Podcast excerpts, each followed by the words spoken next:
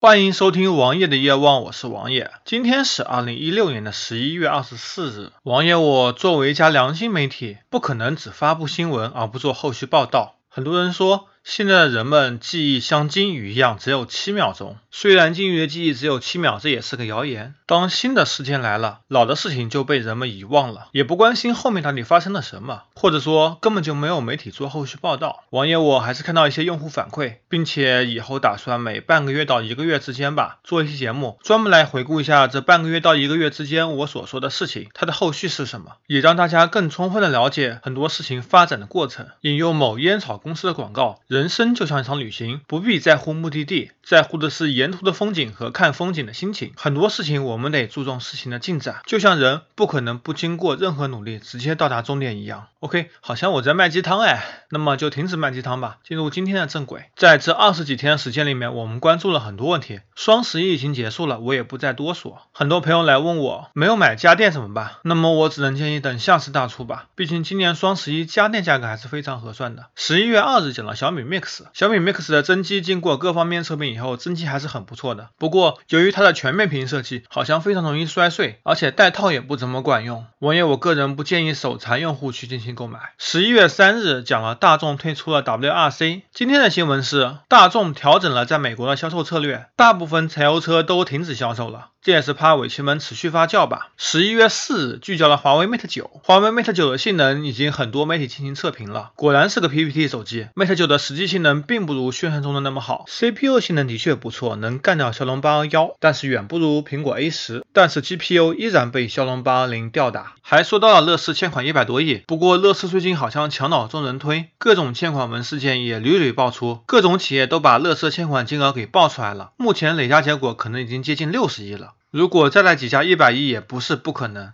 但是乐视的日子远没有想象中的难过。其实他还是过得蛮滋润的，只有手机和汽车部门资金链快断了，体育部门也亏得不多，其他很多部门还是盈利的。十一月五日说到了三星，不要以为三星日子不好过，三星可是在最近几周大幅收购，收购了哈曼集团。现在的三星的收购榜单上还有几家公司，三星过得很好啊。十一月六日说到了崔永元开食品公司卖非转基因食品，我听了崔永元老对头方舟子的一期节目，其实方舟子已经说的很明确了，你崔永元如何保证你的食品中没有转基因成分呢？你要把所有的食品都拿去送检吗？这显然是做不到的。而所有的包装食品里面。只要用到植物油，那就是转基因植物油。十一月七日讲到了雾霾，关于雾霾，我计划在生活相对论中专门做一期节目，来说说看口罩跟空气净化器。关于十一月十八日，苏宁四十八亿拿下了三年英超的独家转播权。基于汇率的持续下跌，苏宁在公告中说，实际支付了四十九点五亿人民币，真是个土豪啊！在十一月二十二日的节目中，我说到了 iPhone 六 S 的电池问题，现在的结果是。